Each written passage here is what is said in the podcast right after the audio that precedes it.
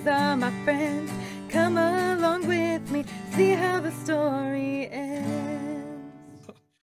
Hey, all you professional hippies, welcome back this week. We have an honorary guest, a guest that I think all of you will fall in love with because I myself have tripped and fallen in love. When we first met, Henry, it was uh, it was an interview, and I was the interviewee. So Yes. ironic that the roles have switched now. We ended up going to a really cool soiree off the back of what was that? Um, South by Southwest. South by Southwest. You got to see me fumble over meeting one of my heroes in uh, East Medicine, and um, yeah. So I, I want to do kind of a proper introduction, but I also want to make it a little informal. So if you guys tuned in last week and uh, you're excited about learning really anything around the topic of how to build a business in psychedelics or learning more about psychedelics, I think Henry's going to be an incredible resource. He's the founder of Tricycle Day. We were kind of talking shop before we got on the podcast, but I think you could make an argument for the fastest growing psychedelic I newsletter. that is fair to say. Yeah. Certainly, right? Um, and kind of going to blows with some of the biggest names out there. So um, we're going to be bouncing around, kind of talking about talking about different topics, and um, just to kind of do the promo up front.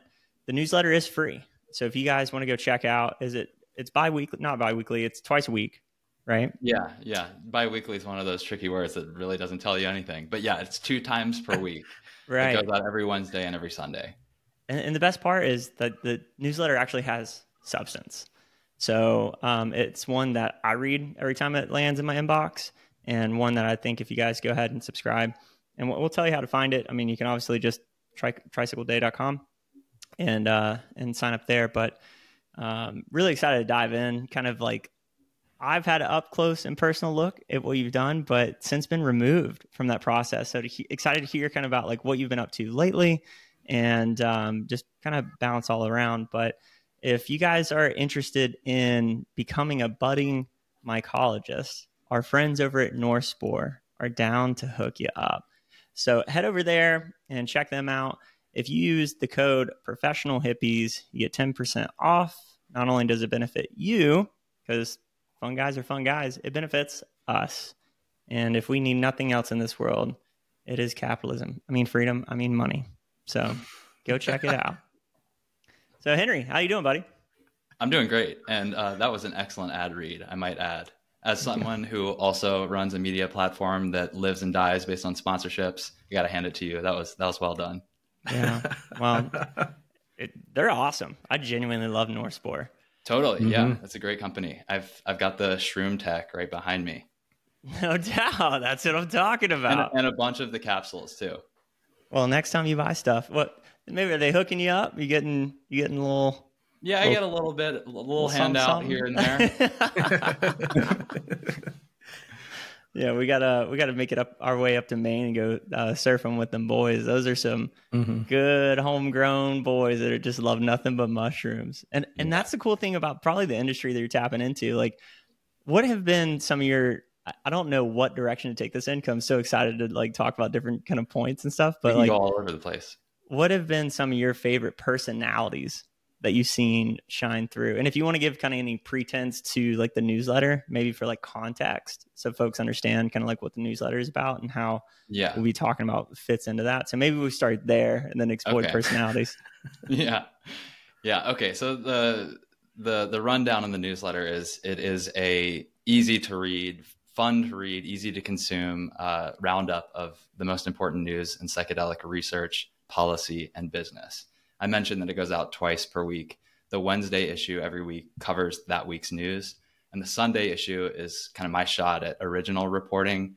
I do an interview based series, which is not too dissimilar from this, except that the end format is is written, um, and it's meant to. Every issue is meant to be consumed in five minutes or less, so it's easy. Um, and I try to differentiate. You know, I made a very intentional decision at the beginning, taking an audit of what else was out there in psychedelic media, that I wanted to do something that was lighthearted. Um, and some people might take issue with that, being as you know these can be considered sacred medicines, but seeing that we were at this like precipice where you know psychedelics are really going mainstream and there are going to be a lot more new people like the pie is growing there are going to be new people who don't know what to make of the information overwhelm out there I wanted to do something that was appealing and attractive to that crowd. Um, so you know, it's it's injected with humor. There are memes. It's written in not perfect English sometimes intentionally. Uh, so that's that's kind of the gist on the newsletter. Uh, as far as like people I've met, you know that that Psychonaut POV interview series has really afforded me the opportunity to meet like people from all aspects of this ecosystem, community, uh, industry, if you want to call it that. It's you know I've I've spoken to venture capitalists. I've spoken to like uh, a like a Gen Z mestiza practicing indigenous uh, medicine. So it really ranges the gamut. It's hard for me to pick a favorite, um, but I think you know my favorite aspect of, of, the experience of of doing those interviews is the diversity of opinion. Um, you know, sometimes I get like a lot of negative pushback from readers from one thing, and then like you know I have the total opposite opinion the next week and a different segment is mad and a different segment is like yes more of this so it really goes to show that you know people talk about a psychedelic community. I actually don't believe that there is a psychedelic community. I believe that there are many many factions within and there's a lot of infighting. Um, and for all like the talk of connectivity and we're all one we got a lot of work to do still. Yeah. That's a great point. I, I saw that on full display at the MAPS conference. Oh yeah. Oh yeah. I expected to show up there and it'd be kumbaya. But I mean, there was definitely some headlines that made it, especially like how the way it closed down. Mm-hmm. But yeah, like seeing people being very confrontational. And it, it's all, I think, I'm curious to get your perspective, but from my point of view, it's all in kind of the service of the same thing. They all want to move it forward just with different kind of past intentions and trying to safeguard from other people, kind of crabs in a bucket is what it kind of feels like. Oh yeah, interesting. Yeah, interesting metaphor there. Uh, I I do agree to it to an extent, but also I see the validity and the points that everyone makes. Yeah. Um, you know, particularly the one that you're talking about right now with like indigenous peoples wanting to not be left behind, extracted from, or abused in, in any way. Um, that's a tricky subject. You know, um, I think when you're talking about I'll just like kind of wax a little bit on, on, my view on it. You know, I think when you're talking about indigenous practices, absolutely there should be reciprocity, but I think it's also easy to take that view to the extreme and paint the entire psychedelic medicine landscape with the same brush. And that's not entirely fair. You know, something like MDMA or ketamine has has no traditional history associated with it. So you can't really approach those the same way as you might with ayahuasca. Fair point. So, where do you come up with the memes? um, yeah, that that is like, you know, when you're like running a business, you're always trying to like figure out how to standardize things, like come up with a, an SOP, and that's one that I have not been able to like really nail down to a science yet, which is probably a good thing. That's probably why it's fun, as it still feels artistic and creative. But I've got a few different ways that I like tend to come up with them. One the first one is like kind of the most magical and I think probably also the most applicable to this audience, which is I've found that some of my most creative ideas come when I am disengaged from the problem, so to speak, like not sitting in front of the computer or on my phone, like come up with a meme. It's more when I'm like taking a walk outside, um, breathing in the fresh air, or I'm at the yoga studio doing my practice. I get a lot of ideas for the business as a whole and also specific like creative content type ideas there. Um, and then more tactically, memes also come from like being a consumer of memes and just like remixing them because that's like what memes are, right? It's not about creating something totally new. It's about right. taking something that exists in the culture in the zeitgeist and like putting a spin on it. So you have just like memes kind of going through maybe your feed, uh, yeah, just like as a part a, of keep a white file of memes. Because man, I, I'll I'll tell you, I don't know that I've seen more memes like genuinely from like a meme page in the the context that you use them in. I would I don't know if I can give you ten out of ten, but I would say a solid eight or nine out of ten Thank land you. really well. And I'm like, damn, that's done really well. That's why I was almost thinking, like, are you outsourcing this? Is that a part of your business? I wish, man. I wish that I could. Just but no. funny man on retainer. yeah, not yet. So yeah, I mean, uh, what's been kind of maybe the and again, we can take this in whatever direction you want, but these are just some of the pressing things that been on my mind. What's been the most challenging part about building this for you?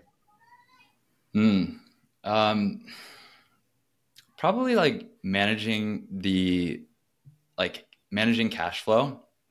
For me, like the part of the reason you mentioned that it was like the fastest growing psychedelics newsletter. That's not an accident. Um, you know, I've been running this since the since January, and I have never once paid myself a dollar out of the business. Uh, every single dollar that I've made has gone back into the business, whether that's in the software and infrastructure that it takes to like actually publish it, or mostly like the lion's share of that is going into marketing expenses. So, you know, I run ads myself to bring people into the newsletter, and then the newsletter monetizes by selling ad space to businesses in the psychedelic space. So that I would say like the challenge to go back to your question is like, is that the right like controlling the brakes and the gas pedal there? Like, do I want to keep pushing the the marketing spend and growing faster and faster and faster at the risk of like you know running out of my cash reserves. I'm basically living off of savings at the moment. Or do i want to kind of accept where we are and turn it into more of like a lifestyle cash flowing thing? And under and what goes into that calculus is like do i feel like it's hit the potential that it that it can? And my answer to that it keeps going back to like no i think it can be a lot bigger. Yeah that was one of the things I wrote down that you spoke to earlier is like, hey, the pie is growing, right? Yeah. So where do you see kind of, I don't know if market cap would be kind of the correct projection there, but when you're kind of, it, it feels like you're intuitively projecting this. Yeah, right? I don't think have- it's different, difficult to put metrics to it. I mean, I have metrics that I'm like shooting for, but they're not based off of like some in-depth analytical review. It is more intuitive based on my sense of the like of the newsletter market. Um, some of the biggest newsletters that cover general news, like they kind of cap out in the one or one to three million subscriber range. So I don't see a niche publication covering psychedelics alone getting to that scale, at least in the foreseeable future. But I do think it could get significantly larger than it is right now. And and right now I'm at about 32,000 subscribers. I think that it can easily, you know, I, I don't think it will exhaust after um, 100,000. I think it can keep going from there. Yeah, I think that's fair to say. Um, What what got you, you? You talked about earlier. You were doing a different type of podcast before this, and now you're Yeah. into to doing a psychedelic newsletter. Like, what Yeah. made you? What was that transition like? What was what had you Yeah. want to make that leap? Because that's a that's a pretty from the topic you were doing before to doing this now. It's a that's a interesting transition. Yeah, it, it is. Um, and I appreciate you asking me that. Thanks. Um, when I was doing that podcast before, I was a full time yoga teacher. So I had a podcast that was about yoga. And um, kind of similar story as to why I decided to launch it. It was called Dharma Talk. And just like now, you know, leading into Tricycle Day, I had started reading a lot of newsletters and just become a fan of that medium. It was the same with me. I'd like kind of just gotten interested in podcasts at that point and I was looking around for a yoga podcast that was interview based and just didn't see one that I really jived with. So I launched my own, and um, my favorite thing about it was the like the doors that it opened for me. I just felt like you know it, it provided so much credibility, even though I don't even like at that point I had no idea what a good sized podcast was doing in terms of numbers. It didn't really even matter to my guests either. They're like, "Oh, you have a podcast? Yeah." And so I would like reach out to my yoga heroes and be like, "You want to be on the show? I can like talk to you and uh, share your opinions with my audience, which is of an undetermined size." Just- and they would agree. Just um, curious, did you not. did you have to do yoga while you were doing the podcast, or was it like an interview? I interview? was style like always in a handstand while I spoke. Per- okay, I just wanted to make sure it was it was a real yoga podcast. It was real. It was real. well, so was the just from That's knowing awesome. you too, right? Was the yoga before the crypto venture, or was that Yeah, yeah, that was before. okay? Yeah, crypto was a, a brief interlude in between. I'm sure it was for many people. I, I still have Yeah. some crypto, but I'm not Oh, me too. in Yeah. a professional way. Yeah. yeah. I'm still waiting for that stuff to to go to the moon, baby. It's kind of popping right now. yeah. Yeah, I'm still in a place where I'm like, okay, it's just there doing its thing. I guess in, in a lot of respects, it's just kind of reserve, you know, if like, uh, I don't know, Yeah, I, I still believe in the, in the fundamental philosophy behind that, so I'll hold on to it. Isn't it weird too, though? It felt like there was this feverish point. Well, like what was that? Like a year ago, two years ago? You it mean like was the peak euphoria phase? yeah, That was like 2021. 2021, Yeah, and it's just kind of taken this like backseat where people are like, okay, I guess the dollar's still a thing. I mean, not not to the loyalist, but yeah, yeah. Well, I think it's Turns out the good. dollar still works. I think it, it's good it did plateau. That means it could be a little bit more manageable, like being able to understand it a little bit better. Once it was everywhere, peaking valley, every everyone's like, go crazy, buy this, you know. Yes, Everyone's coming up with a new coin. It was just chaotic, was- you know. But very, now it's kind like, of casino vibes. down, especially after the FTX bullshit, you know. Yeah, yeah. That was tough. That was a tough was- time for a lot I'm, of people. I'm locked in the BlockFi bullshit, so You're locked in. I, I had all a lot of my stuff in BlockFi, which got hit by FTX. So it's going Yeah. through all the the bankruptcy stuff. No, so I what just does that mean? Your stuff's just locked in there until they. If I had it, I had uh, you have an investing account and you had a wallet. I just recently was able to pull some of my stuff out of the wallet, but if you had an investing account, it's still going through bankruptcy, and I'll be one of the last people paid. I'll probably get a dollar out of my funds. I'm just expecting that to be a loss, you know, Yeah, out of you write that everything that, off. was in there. I would just write. That. I was able to get a few hundred bucks out of my wallet, but you have everything in the investing account because you want it to gain interest. So Mhm. Yeah. boo me. But it gained Anyway. interest because they were able to like borrow against it, and But because use, he was like, able to transfer into this funds. other account to his Yeah. ex girlfriend who was having orgies at the same time with my money. So It was funding the orgies. Hope Nothing they wrong with enjoyed that, K- buddy. Enough KY jelly to fill a pool. There you go. So are there are there They- they said heroes that crypto has no use cases. You're proving them wrong. That's right. um, not to ground the conversation, but are there heroes in the psychedelic realm that you're still looking to kind of like get connected with or use this Yeah. as a as a platform to reach out to? Hundred percent. I'm I'm patient though, and uh, I'm not going to force them. But you know, some of the obvious ones. Uh, actually, I will say, I'm not going to say who it is, but I recently got connected to to one of those heroes that I like. When I if somebody had told me I was going to speak to this person when I started this newsletter, you know, even what is that, ten months ago, I w- I wouldn't believe it. Um, so that conversation is happening in less than a month. Um, the name will be available in public soon enough, but I won't say now. But Oh, tease me. definitely me, one of those tease like me, daddy. That's what I'm talking about. Yeah. Isn't it inter- interesting that like you said you mentioned that right? Like you never would have thought you started this ten months ago. You never would have thought you know there's Yeah. people that we've had on since we started the podcast. We never would have thought we would have on, but it's just like you start it, you get it going for a while. You you know you finally ask like, hey, I think I'm all right enough that they could come on, Mhm. and then you're surprised.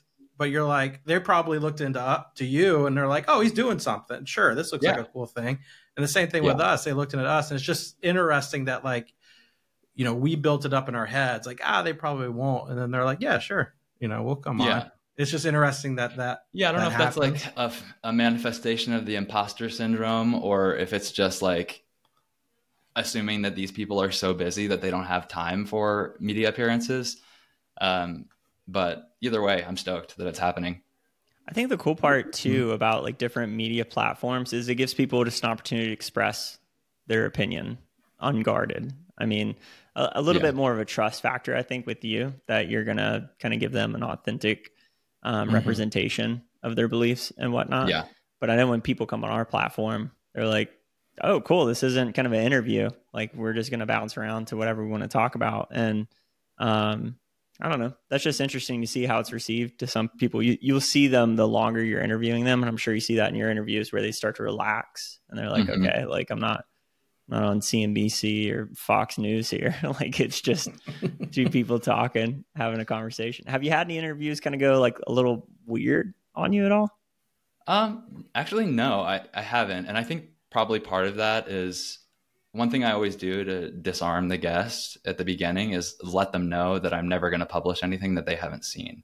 Mhm. Um, so even though it is much more edited than say a podcast or like a YouTube interview, um, they get the final say. And if any, if they ever feel like misrepresented, then I won't publish it.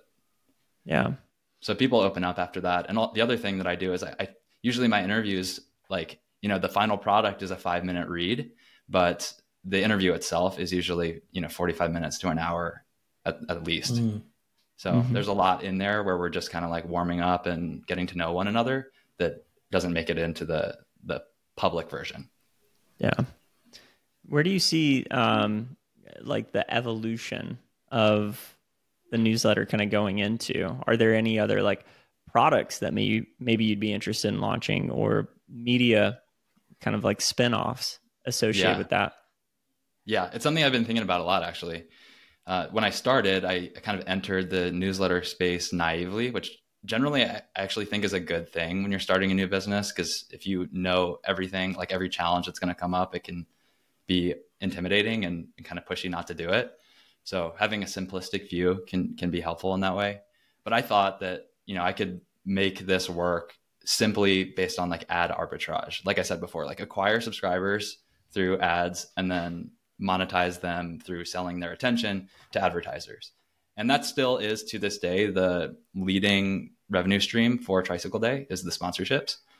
Um, but you know, with that cash flow problem and wanting to grow faster and everything, uh, I realized pretty quickly like I wanted to supplement that with other revenue streams. And so now it's like the sponsorships. I also do some affiliate, which is you know basically another form of sponsorship, just paid on different terms. But more recently, I started doing digital products, so you know selling products directly to the readers. Uh, I started with mm. a weekend event where I brought in four different experts in various practices related to psychedelic integration for like a, a weekend back to back workshop. Um, and that was like my first foray into it, just kind of test the waters and see if people would be interested in buying something like that from the Tricycle Day brand. And lo and behold, they were. So um, I took that and kind of ran with it and played with the format a little bit and just released a second product rather than it being a, a digital event, uh, an on demand, evergreen digital product, uh, like a very low cost, low ticket um, entry product, which really my, my goal with it, um, apart from educating the readers, was to win back the cost of acquiring a subscriber more quickly. Mm. Uh, and that, that product is about uh, harm reduction.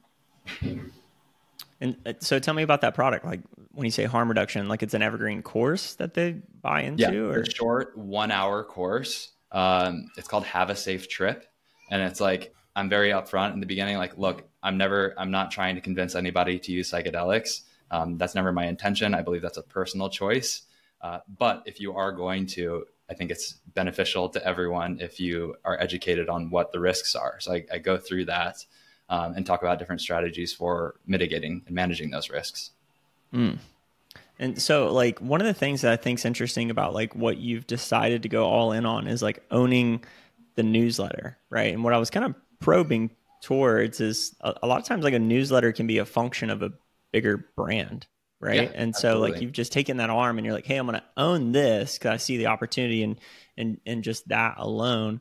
And I guess it's potentially what I'm seeing here is a good thing. They're not getting shiny object syndrome and being like, hey, here's all these other visions that I could spin this off into. But have you just kind of toyed with the idea of like, hey, what could this lead into? Do you give yourself, do you afford yourself the opportunity to kind of like just daydream a little bit about what that could build into? Yeah, for sure. I think about it a lot. Um, but I do try to anchor back to what the original vision was, not not just for the sake of sticking with something because I said so, but um, because I come back to like my belief in what was needed in the market. And I, and I still mm. think that the newsletter is what is needed, free information.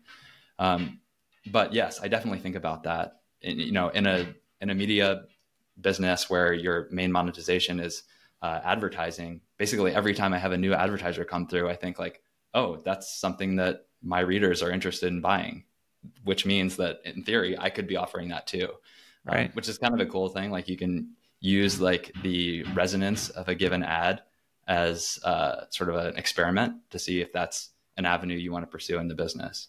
Oh yeah, no um, kidding. So like physical products, you know, those are some really popular ads on Tricycle Day, like uh, legal plant medicines, things like you know Kanna supplements and like uh, like there's like a, a kratom beverage that um, was pretty popular. Um, so like if I wanted to get into physical products, like I have that market research, you know, at my fingertips. Yeah, I didn't even think about that, right? Like you have all the data. So like white labeling something um, could definitely be a possibility. I just had like the weirdest visual of a Buc-ee's. I was in a Buc-ee's the other day, and so you Yeah. had like tricycle day, and like Buc-ee's probably did the same thing. They probably saw what was selling the most in the store, and they went, you know what, we're resourced enough, own." and Yeah. Let's make some corn nuggets. I guess corn nuggets are what people in Texas are into, or you know, Yeah. chips and Trader Joe's stuff. does that too. Do they? Yeah, that's that's their model. They they white label everything and then they can sell it for a little bit cheaper. Yeah. Mm. I think they go to uh, I think they go to the people that make brands like they go to someone that makes Lucky Charms and they're just like they just say we want all these BS ingredients taken out and then just Mhm. put this in there and then so they just take some of the ingredients out and then relabel as a Trader Joe's product. It's Yeah. pretty neat. I'm curious um you know most people are familiar with bicycle day. I am just curious like how what how did we come up with tricycle day, you Hmm. know, as as the name? And and Yeah. were you on a tricycle one day having a good time, like the bicycle day, or where did that come from? No, no, it's um you got the reference. Not everybody does. So it's that's actually intentional. It's basically like an Mhm. Easter egg. It's like a little nod for for if you know, you know. Um if you're listening to this and you don't know, Bicycle Day is the name given to the anniversary of Albert Hofmann's first intentional uh, dosing Mhm. of, of LSD. He took the LSD and then he got on his bike, or yeah, his bike, not trike, and uh, and run home basically. Which is a tripping lot easier than you think. When you I- think about it, it probably would have benefited him, huh? yeah, maybe on that one leg, other leg. I don't know. The first time I tried it, I was like, "This is going to be really, really difficult," and it's not that bad. I was like, "Oh, you just." It's a little harder to see cars whizzing by you and when they're coming, but otherwise, like to maintain the the path is not too hard. I was very surprised. Hmm. I can't And say that I've tried personally. when was your first experience with psychedelics? Because if I remember correctly, it was pretty recently, right? Yeah, it is. It is fairly recent. I think you know for people working in this space, definitely I'm on the greener side. Uh, my first ever psychedelic experience was in my late 20s, um, and it was in the context of yoga. I one of my yoga teachers slash friends. I was a yoga teacher too, so like kind of like all peers practicing together often. Um, said like, "Hey, you can eat some of these mushrooms, and we'll practice together." And I did, and I have to say it was pretty unremarkable. It was it was not like a mind blowing experience. It wasn't really anything to write home about, so it didn't get me like all that excited about psychedelics that first time, and I kind of forgot about it. Um, but not not too long after that, um, I had a completely different experience that blew the doors of perception open for me. Um, also in the context of yoga. So if anybody you know is listening to this and doesn't know much about yoga beyond like you know fitness classes on a yoga mat. Um, there's like a lot there's thousands of years of philosophy and history behind it as well. And so as a like a yoga professional i was i was pretty steeped in that. And i kept reading about these like very esoteric ideas of you know non-dual states and cognitive absorption and actually in the eightfold path of yoga the final stage is something called samadhi. This is actually what yoga practice is meant to take you toward. And it's it's also called yoga. It is the state of yoga. And the way it's described in the text is essentially like your sense of self disintegrates and merges into the unity of consciousness. And to me that was an incredibly compelling idea something i was very intrigued by. But at the same time I was like, you know, I'm living in New York City. I'm a yoga teacher, hopping from class to class. I don't have the luxury of disappearing into a cave for like to be in the darkness for five years. So I'm probably never going to experience that, and that's okay. I kind of resigned myself to that. But one time, having one of these conversations with one of my yoga friends, um, she was like, "You're not going to believe this, but I found the cheat code to samadhi." I was like, "Do tell." What's what's the story here? and um, she explained what she had just done. And in maybe a week or two, I found myself at a ceremony getting ready to smoke the venom of Bufo alvarius out of a crack pipe, and I was never the same. So according to after DEA, the yoga is a gateway drug to smoking out of a crack pipe. Right, that's right. Yeah, so I went from like basically zero experience with psychedelics. You went from zero to- experience to like, I need to hurry this to up. the punchline was bit. so rich on that one. I just did. I just didn't see the crack pipe coming in there. I mean, we're tracking along. That's you got me do it. hook, line, and sinker, and there's the twist. Okay, that, that's good. She caught you on a Wednesday for sure. That wasn't a Friday. Yeah. Like, hey, I got this. you were like, ah, we got to hurry this up. So you, That's so you did it in the context of like a proper ceremony. Like you had a Yeah. facilitator, It was. and um, That's cool. Yeah, but it was also like it was a little ceremonial island in the middle of the hustle and bustle of New York. I went to the upper uh let me see. It was the upper east side to a doorman building. Like people just coming in off the street. doorman seems to kind of know what's going on. I go up to the apartment and when I walk in the door, you know, wafts of Palo Santo. The facilitator appears with his massive golden retriever, all white garb, red sash. This was a nice bandana. place. Oh, it was a nice place. Yeah. Yeah. Those are the people that I didn't really have any idea what I was getting myself into. I had done like a little bit of research, but he actually encouraged me not to, um, so that Uh-huh. I wouldn't have any sort of false expectations that would influence the trip either positively or negatively. you know, funny enough, I did the same thing with Dylan when it came to kambo, and uh, Mhm. I don't know if that helped or hurt him on that one when he was hugging the bucket. I still don't know. Have you ever done kambo, Henry? I have, Yeah? yeah, yeah. I've Those got. battle scars. few- Yeah. I don't know Yeah. if you can see, but yeah, I've My done it a few times. up. Yeah, I, I've done it a few times too, and every time I do it, I think, you know what, I'm good. And then the opportunity affords itself some late date in the future. Then I'm like, yeah, I haven't haven't been on the edge of death in a while, so let me just invite that back into my life. Does it feel that way for you? That's the most violent experience I've ever had as a human being. Really? Yeah. Wow. I mean, maybe Um, someone's got to. It just Yeah. felt like I was. It felt like just a really bad sickness for me. That's how it feel, felt to just me like, too. oh, And- this is like the worst case of food poisoning you could get within the next like 15 minutes. Yeah, but it's also really contained, so it's Yeah, kind of okay. yeah. And you like signed up for it, so you're prepared, and it just feels like you concentrated know it'll intensity. end. You're like it'll end. It was kind of funny. I told my uh my stepdad about it. We went to a show the next day, and uh I told him what I did, and how it's supposed to help with all this, you know, vision or, or in your stomach and all that. And for whatever reason, I just looked across the way, just down the aisle from us, and there was an unopened tall boy can of Bud Light. it's just been sitting there. I go there, it's cold, and I was like, "Look what I found." He was like, "It's the froggy vision." Yeah, your your hunter senses. He's like, you can find it's finding the good stuff. I was like, oh snap, you're yeah, right. eagle eye. so Did you take the uh Did you take the Sananga eye drops afterwards? Uh, yes, we did that. I did it before. Yeah, we did it part is the beforehand.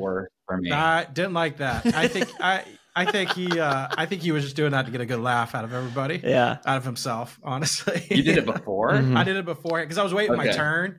So he was like, you know, here we'll just do it now while everyone else is doing their turn, and then you can get up and go. And I was that was awful.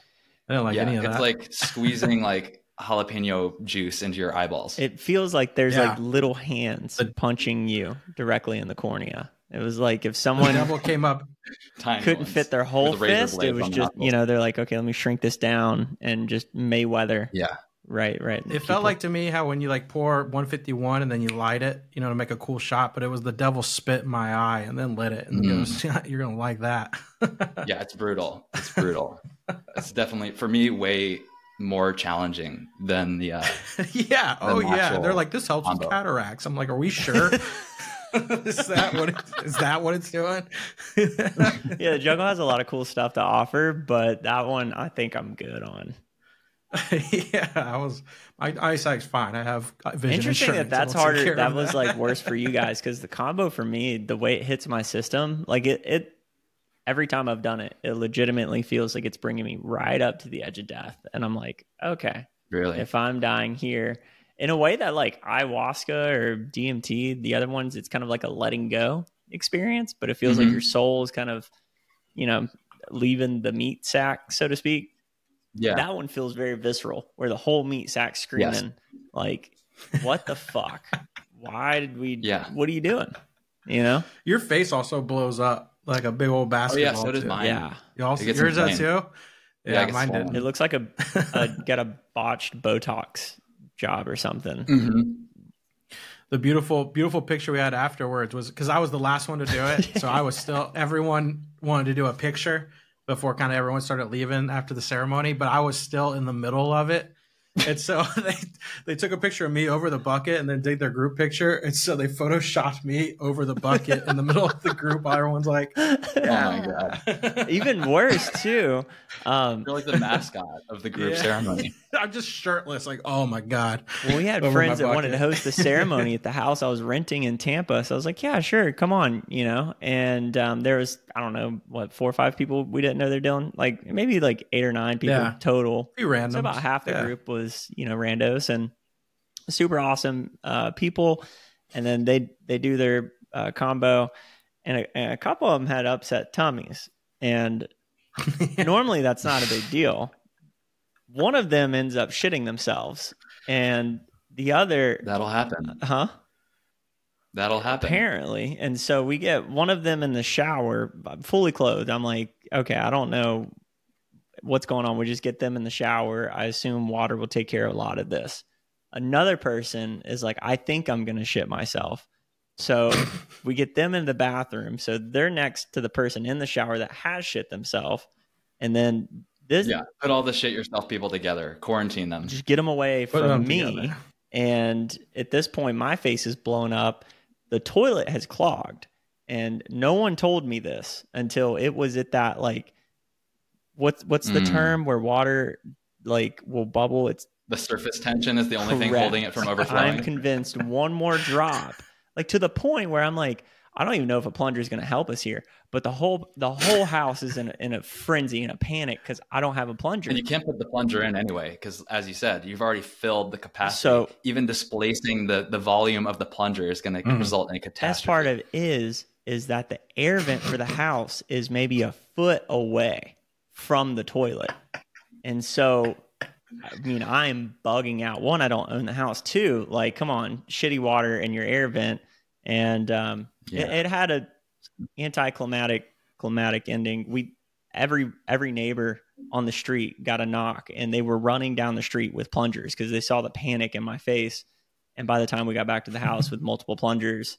it had taken care of itself and decided the kambo Crisis the averted. kambo gods Sa- saved by the spirit of the kambo. dude that frog That's right. That's take right. you right up to by the, the frog. edge and be like no you're good Yeah, right to the edge. Just give you that fear, fear of life and death, and then let you know you're okay. uh, Cradle Hey, you. random thought popped in my mind. So, as you're building this business, have you yourself been faced with like any feelings of imposter syndrome? Maybe reaching out to guests or like, who am I to build this business? I'm not, uh, or I'm not enough of an expert to share these opinions. Anything like anything like that come up? You know, I, I'm like pretty good at not having to face that, or I don't know if good is the right word, lucky, um, in that I don't face that too often. But I will say there are a few things that sort of set me off, and I've really worked on my emotional reaction to them. And um, the main one is trolls. Trolls really dig in, straight into my heart. Um, like whether it, it's it's one thing if it's like a random person who served an ad because like yeah of course they didn't sign up for this. But what really gets me is like when somebody who signed up for the newsletter gives like really negative feedback because they're just completely and utterly offended by the views of somebody who like is not even it's not even my views. I'm just platforming someone and they're just absolutely How dare you? you. know how dare you. Um, and i used to let those things get to me. And to be to be totally honest like i'm still working on it for sure. Um, but more recently I've, I've been able to let go of that. Um, and it's easier because with the size of the newsletter now like the voices of dissent are very much um, drowned out by the positive feedback that i get.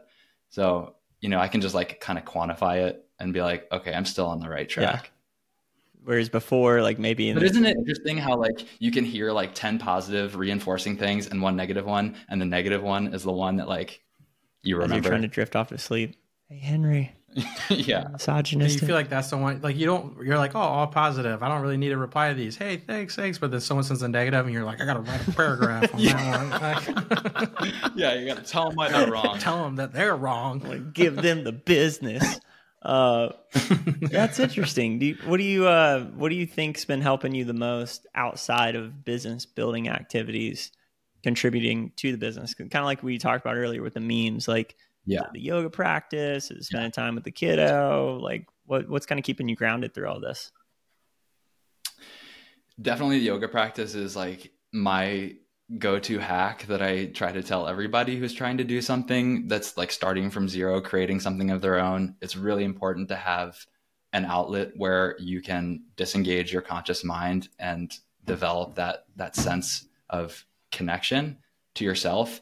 Um, because I think that's where like the creativity of our subconscious comes up. Psychedelics, you know, are kind of like work the same way, but you don't maybe maybe don't want to do psychedelics constantly. Maybe you do. I'm not going to judge if you do, but for me, I you know I'm more of like a once every few months kind of guy. Um, so that's been really helpful. And then as far as like grounding and just understanding that business is not everything, yes, like time with my son has been um, a forcing function for that that I've been very grateful for. What does the work life balance look like? I mean, do you have predetermined hours that you're like, hey, I'm going to focus on the business here? Are you sprinkling it in? Because I mean, I would assume, like, I've, I've been in the trenches, I've, I've seen, you know, how efficiently and effectively you work, but I would assume when you're putting out two ne- newsletters a week that it'd be easy to allow that to kind of balloon up, maybe perfectionism creep Yeah. in. Yeah. Um, something that I'm working on right now is like trying to standardize the hours that I work because you're right. Like when it's your own thing, it's really easy for the work to just expand to fill the entire container, which is 24 hours a day, seven days a week. Um, you know, my, my son is imposes some constraints, obviously, because I need to watch him, but he's also in daycare twice a week. So I like try to like, you know, stack like bundle the work into days when he's not around or when my wife can watch him. Uh, but but yeah like something that i have to like artificially impose because it's not like naturally there is like when am i going to stop working at night? Mm. because like it's really easy to fall back on that time like oh sun's down i got like all the time in the world but i also really care about like my sleep. So you know there are all these different little levers uh, and and uh, switches you can pull um, What about from the wife side? I don't have the perfect answer for it, but what's the yeah, I'm what's the working on it. energy like from your wife? Because I would assume there there had to have been a critical conversation at the beginning of like, hey, I'm going to put really everything into this, you know, energy wise, financially. Yeah. Um, there's kind of a lot on the line for you, and so I'd imagine your partner is a big part of kind of supporting you through that and potentially being a refuge. So. What was, what was that conversation like, or just kind of anything that comes up for you around that? yeah. Well, you know, this isn't my first entrepreneurial project, so fortunately, my wife kind of knows how I operate and that I really do like to work um, when it's something that I care about and like driven by. Um, it's very different from like you know working a corporate job, which I have in the time that we've been together, and she senses that difference. And i think that she's supportive of me working more because she knows that it's something that i'm like intrinsically driven to do versus like i'm trying to answer to someone. Uh, and she's been supportive not just emotionally but actually helped me out with like actual business stuff too. Um, like she she came with me to psychedelic science and was like she's a very extroverted person um, lot has a lot more ease with you know hopping into new conversations, introducing herself. And also, when you're not having to pitch yourself, but you're pitching your husband or your partner, it, that takes a little bit of the edge off of like the the modesty, arrogance kind of dynamic. Um, so yeah, she's very involved and uh, as a sounding board emotionally, but also I like share tactical, creative ideas with her and get her input. She's a, she's um, she's very insightful and kind of like almost prophetic in some ways. Like she has predicted things that I'm going to do months ahead of time, sometimes years ahead of time, and I like deny it tooth and nail. And then eventually I come to my own realization and she's like, "Yeah, I told you." So she's also incredibly patient in that way. That's cool. Yeah, it's fun watching you kind of build um, build the business, but I would assume as you're building the business, the bu- the business in return is building you in some capacity. Oh yeah, yeah, yeah. Like one thing that I and I you know this well, uh, Colton. One thing that I struggle with is like outsourcing, delegating, and ultimately, if I really ask the deeper question of myself, like what is that? It's trust. Like I struggle with trust, mm-hmm. um, and that has held me back in the past for sure. Uh, this business like has been mostly just a one man show, and I've like flirted with you know having different contractors involved. Um, I've had agencies kind of help me out in various respects, but I've never really relinquished control. And uh, I I struggle with that. And so in in many ways, I feel like that is the next step for this business is for me to really accept that that is what is needed, um, not only for myself to grow, but also for like to best serve the audience and the mission of what I'm trying to do, which is to normalize this conversation around psychedelics, educate people so that they don't like they're not operating off of outdated information from the 70s. Yeah. Mm. I think we could still put it all in the water. You know, I think Timothy Leary was onto something. It was Leary, right? Put it in the water. yeah. yeah. Just put it in he the water. Some, he had some pretty aggressive yeah. ideas. Forward thinking is what we like to say around here. Take out the fluoride. Bold. Had the LSD. It was bold. Man of principle. um, the uh, putting in the water. Actually, I think that is that's Rick Doblin. He says that MDMA oh, should Rick, be put in the water. Rick Doblin. Yeah right in the water. That's fine. Yeah, he's he's a contemporary. He's he's out there right now. Someone's got to pick up the hand grenade and keep running with it. you know, once it's in, yeah. it's in. Can't can't stop it. And, and he's doing a pretty incredible job. I know that he's got critics, but anybody who's doing making big moves is gonna is gonna have haters. I've really um, been but, astounded by his ability to hold the long game on that. He's incredibly cool headed. I mean, it. I've listened like, to so many of his with, interviews, and I'm like, I learned something different about the guy every time. And you're like, the staying power. Yeah, it's wild.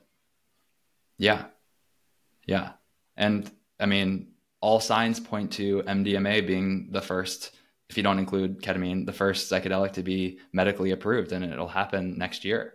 So it's working. His approach is it's been a long haul, like you said, but it seems like they're about to cross through not maybe not the finish line, but a, a pretty notable milestone.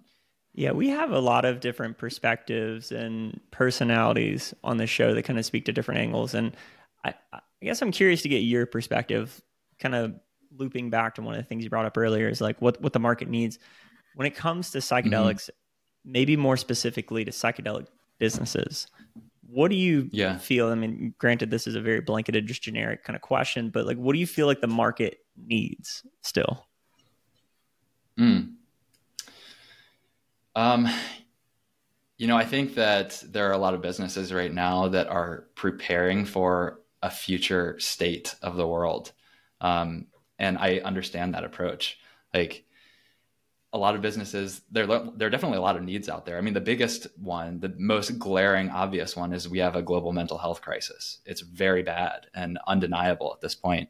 And the standards of care in medicine, like, just are wildly ineffective for a, a big portion of people. That, that's why like the moniker treatment resistant depression exists. It's like its own separate diagnosis because the, the meds out there don't work. So I do think that the medicalization path of psychedelics is extremely important. And I understand why it's like sort of leading the whole show. Um, but I also very much believe, and this was my own personal experience, that psychedelics have a lot to offer to people who don't have any sort of psychiatric pathology. For me, I, I was not depressed. Um, you know, of course, I went through low moods from time to time, and you know, I've been anxious and all these things, but um, I never went to a psychiatrist. I was never diagnosed with anything, and yet I was very attracted to psychedelics because I understood or believed. I went in with a preconceived notion that psychedelics could help me better understand myself and the inner workings of my mind. And I don't think you should need to be, you know, clinically diagnosed to be afforded that uh, that right. So, you know, people often ask, like, do you believe in psychedelic medicine, psychedelic legalization, or psychedelic decriminalization? And my answer is I actually think there's a place for all three. They should all happen. I think decriminalization should happen because, like, people getting prosecuted and put in jail for nonviolent crimes that really don't like make sense, like that. That's it's obviously politically motivated and just a relic of a of an older time, and it's time to do away with that. Um, and then legalization, you know, handled correctly and and trying not to like create a lot of loopholes for companies to exploit and extract, like that that can be really uh, beneficial because now you have like better quality control of products. So you know, I think regulated markets exist for a reason.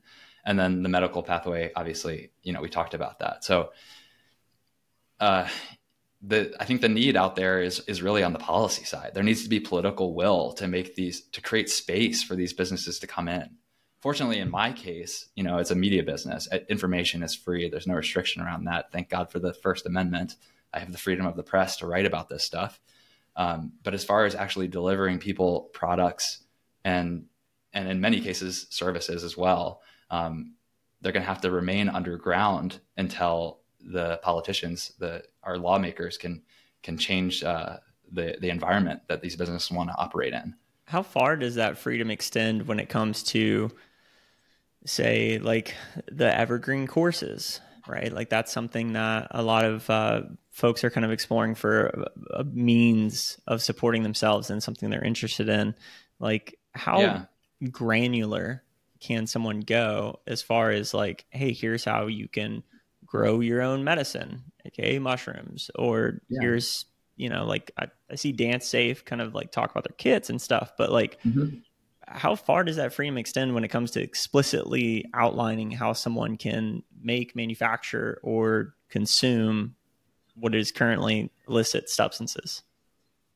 Yeah, I mean, look, I, am not a lawyer and I don't want to speak out of turn here, but my understanding is that um, as short of like hateful speech that's meant to incite violence, like you're really allowed to say anything.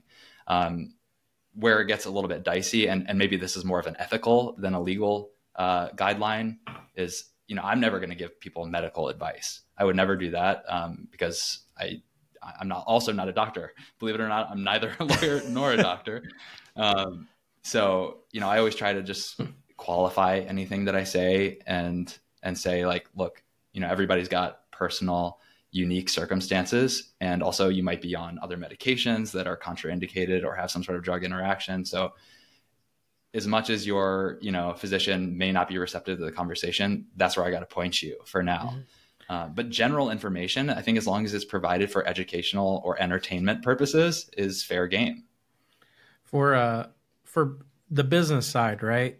I've seen this happen with with uh, Florida trying to legalize marijuana and, and some other states doing it, where before that it gets legal like right when it's the voting starts happening only a few companies are approved to do it and it's usually something the politicians have their hands in of course yeah would you would you rather have it become legalized and it becomes legalized quicker because only like two or three companies are approved to produce it and it's because the politicians have scrutinized it and said hey these are the good ones and we can go about it or would you rather yeah. it take longer to become legal and regulations are put in place before it becomes legal and then any company can make it but it's based off of those yeah. regulations that are put in place um, i don't think that there should ever be a time where any company can go out and produce these products i think they should always mm-hmm. be subject to vetting in a, in a legal framework so um, it's less about that for me and more about we should like i think decriminalization needs to come first for that very mm-hmm. reason because if there are only a handful of companies that are monopolizing or duopolizing the psychedelic market, at least people would be able to cultivate their own mushrooms in their closet or backyard. Yeah. Um, and that kind of mm. helps with the pricing pressure there and uh, the exploitation basically of that of that um, regulatory capture. I have actually, you know, this kind of sends me on a, a little bit of a tangent, but that this is my biggest complaint with the American government. I find it absolutely like I can't, it's hard to even believe that the system exists in the way that it does, that companies can buy politicians like interests. Special mm-hmm. interests to me are just, it, it's like blatant corruption and it happens in every sector of the economy. And people just nod along and accept that that's how it works. It's shocking to me. Yeah. Yeah, I think that would be everybody's biggest complaint going on with that. I mean, one. that's a Yeah. weird that's a weird notion that comes up frequently in my trips. Cause are you well kind of like in the industry or the collective field of psychedelics or whatever, like people speak to like, hey, they don't want us free thinking. And then almost every time when I'm in an altered state of consciousness, that does encroach in where you're like, yeah, I could see why if I was in a position of power, why I wouldn't want uh, an entire society just freely thinking for themselves and trusting themselves and not trusting a larger entity. But I, I don't think it's because of any one person in the machine. I think the machine is almost conscious itself. And you, you'll see Mm. that it will frequently self sacrifice in order for the good of the machine to keep eating and growing and influencing. I mean, that's the nature of politics, right? The, the machine, When you say the machine, are you referring to human civilization, uh, like organization amongst more people? of good old American government in general, right? So you have whistleblowers come out, but for every whistleblower, there's a lot of people in there thinking the same thing, and they know if they stand up for what might be righteous, that they'll be sacrificed. They'll be essentially became uh, become a martyr for something that the machine doesn't really give a fuck about, right? And so I think it's in the government's best interest to keep us dependent, to keep us reliant, and under the guise of we need the government and and in a lot of cases we do right like i'm not advocating Yeah, for just and I think we do. government. laissez-faire, I think, but- I, for the record, I think government. yeah is government good in government's good i just don't think big government is good and There's definitely government overreach, and I think personally, I believe that industry, like f- free markets, should be completely divorced from government. It does not seem right or fair. like the bailout? Dylan and i were talking about that a couple weeks ago. It's like wait we ascribe to this idea of a free market and then the free market's doing free market stuff to allow i mean it, you got to burn you know? Like ultimately mm-hmm. sometimes the prairie's got to burn. Like that's just a mark that's that's how the market resets. Like that's how we come back Yeah. into balance. And they're like no we got a pretty good thing going here. I got some pockets i need lining so let's Yeah. prop it up um yeah it's a, Yeah, I think that it has to. It has to, just to touch on that too. I'm I'm I'm looking forward to that when it starts happening in the psychedelic space. Right when you start seeing that companies get so big in the medical space in this industry that like Mhm. is the government going to be there to bail these types of companies out like they've done for others or are they going to be like oh sorry like you had to be on your own the whole time or are they going to leave the psychedelic space to be are they going to help the psychedelic space like they have other industries you know Mm. that, it's going to be interesting once this does pop off and get really big you know it, it, i guess it has to come to are they going to have a big enough lobby lobbyists Well, to the money support moves them. the markets, right? We saw that with cannabis. Once, once the states Mhm. started tasting that sweet, sweet money, and they're like, "Oh, actually, no one is dying. Everything's fine. In a lot of cases, everything's Yeah. better." And so, I think if the any government try to step in now and take that revenue source away, which in a lot of cases is Mhm. going to what like schools and other kind of beneficiaries, those taxes, infrastructure, Mhm. things like that. So yeah I would imagine that psychedelics is going to provide at the price point that a lot of these companies are wanting to introduce it in. Um, I, would- I would imagine the taxes are going to be pretty heavy heavy on that. Yeah.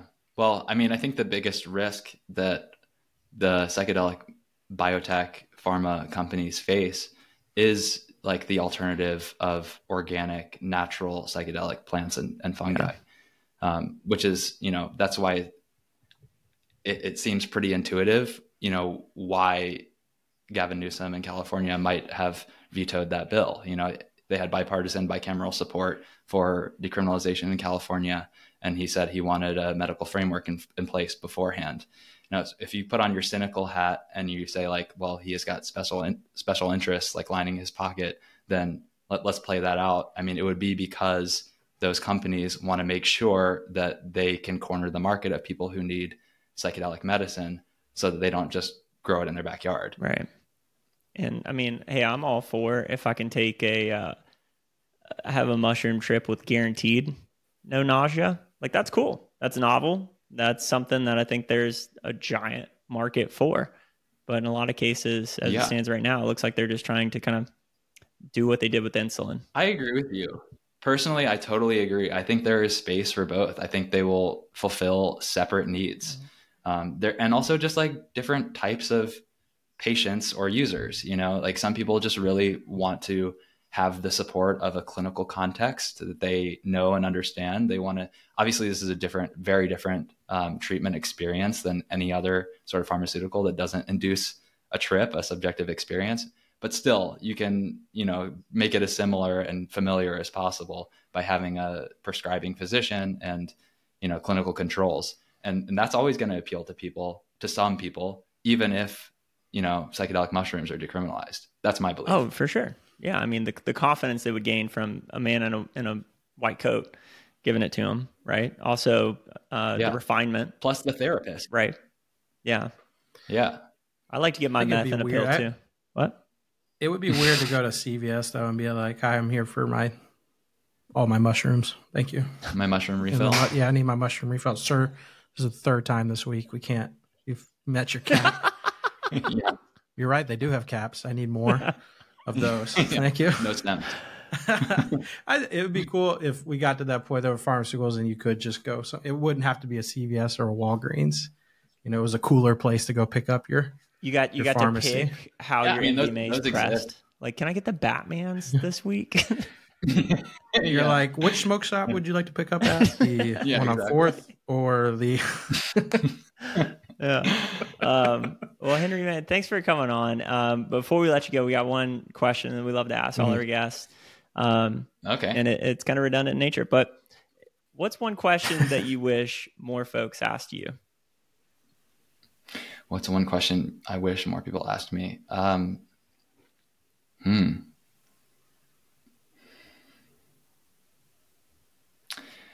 One question that, uh, I mean, I don't know if I wish more people asked me, but I think one thing that people could afford to hear more is that focus is a skill that requires practice and can immensely benefit anything that you do.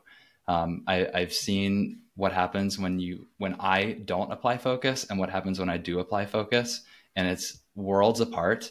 And I think just some people don't even consider that that's something that they can work on. Um, it can be worked on through many different ways. I mentioned before I practice yoga. I think that's really helpful for it. It kind of happens as a natural byproduct. Um, and I also think that there is a lot of compelling anecdotal data, if not quantitative data, around people using microdosing to improve their focus. So um, definitely like a lot to explore there with psychedelics. I think focus is important. That's what I'll say. Love it. Also, very important to know Very nice. hey, Henry's not a dealer, just a dealer of information Just a dealer of facts, Facts. and info and, and, memes. The memes are quality. So if people want to get some of those juicy, juicy memes, where do they go, Henry? They go to tricycleday.com. Also, Tricycle Day on Instagram. We're there too. That's where most That of is the where memes the happen, memes to be honest with you. Um, so those are the two main things: the Instagram and the newsletter itself. Beautiful. Well, you guys go check it out. Hey, if uh, you found this podcast helpful in any way, we'd love if you, if you subscribe here. We'll show up in your feed more often. Um, leave us a review. It can be honest or you can lie. That helps the algorithm too. All right, guys. We'll see you next week. Love you.